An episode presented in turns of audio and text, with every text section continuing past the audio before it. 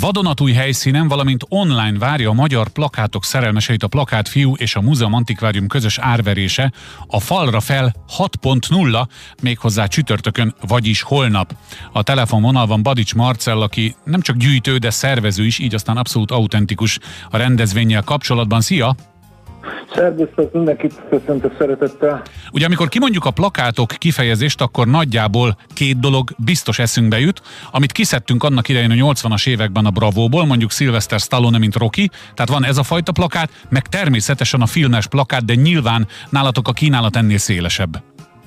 Hát igen, mindig megpróbálok valami olyasmit kitalálni, amitől egy picit a közönséget be tudjuk vonzani, reklámfilm, színház, politika, propaganda, tényleg a, ami, ami kétdés és papír alapú, azt megpróbálunk mindig oda, oda vinni az árverésre. Így ahogy mondtad, új helyszínen vagyunk a Rákutcét 51-ben, a Gateri nevű műteremlakásban.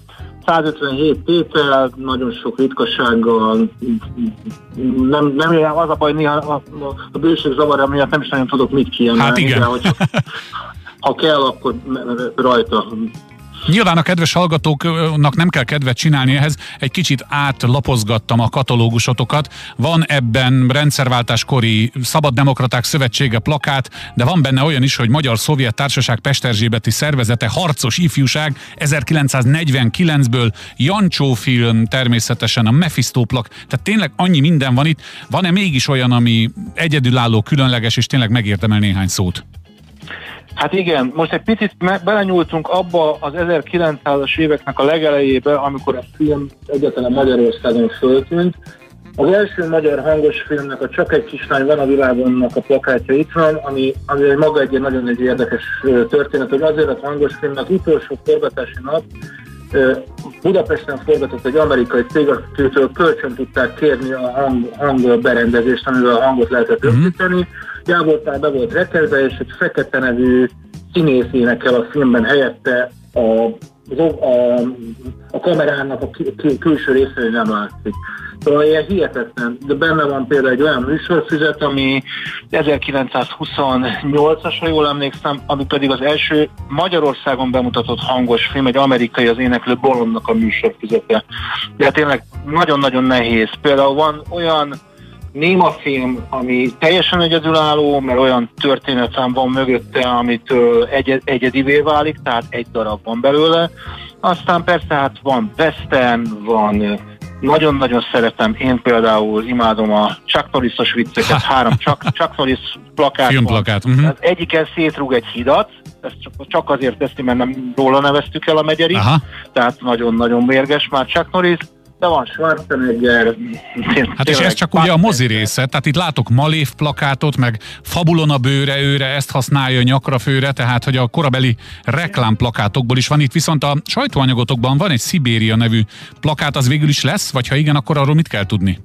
Na igen, na ez egy, ez egy nagyon-nagyon röviden megpróbálom megfogazni, egy szak nevű fogorvosnak a gyűjteményében szerepelt 1900-as évek elejétől több ezer plakátot gyűjtött össze, amit aztán 30-as években a Kristály éjszakán elkoboztak tőle, koncentrációs tábor túlélte, Amerikában ö, ö, emigrált, meg azt gondolta, hogy megsemmisült a, a gyűjtemény, ezt nagy nehezen az 50-es években valahogy egy berlini Kicsit belebeszélj a kagylóba, mert nehezen hallak, kicsit valahogy ja, elment a hangod. Elnézést, így, annyira így jobb. hogy Na. teljes mértékben.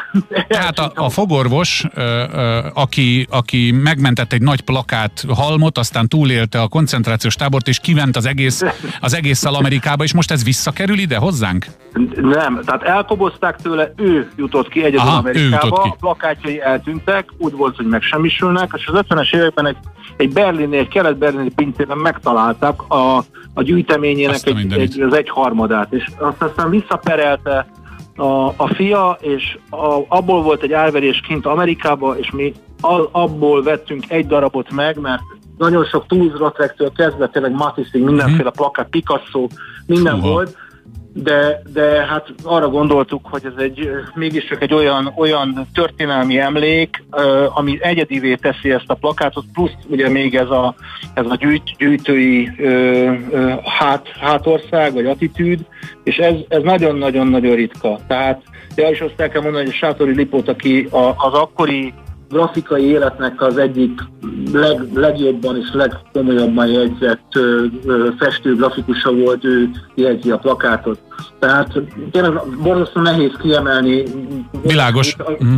Ami, ami ne lenne. Malév például imádom. Én igen, igen, azt említettem én is. Nem is tudjuk igen. nyilván mindet felsorolni. Talán a kedves hallgató hazafelé, mondjuk a dugóban ülve, amit mindenképpen érdemes, hogy megjegyezzen, az ugye az időpont és a helyszín, ezt kérlek mondd el nekünk még egyszer.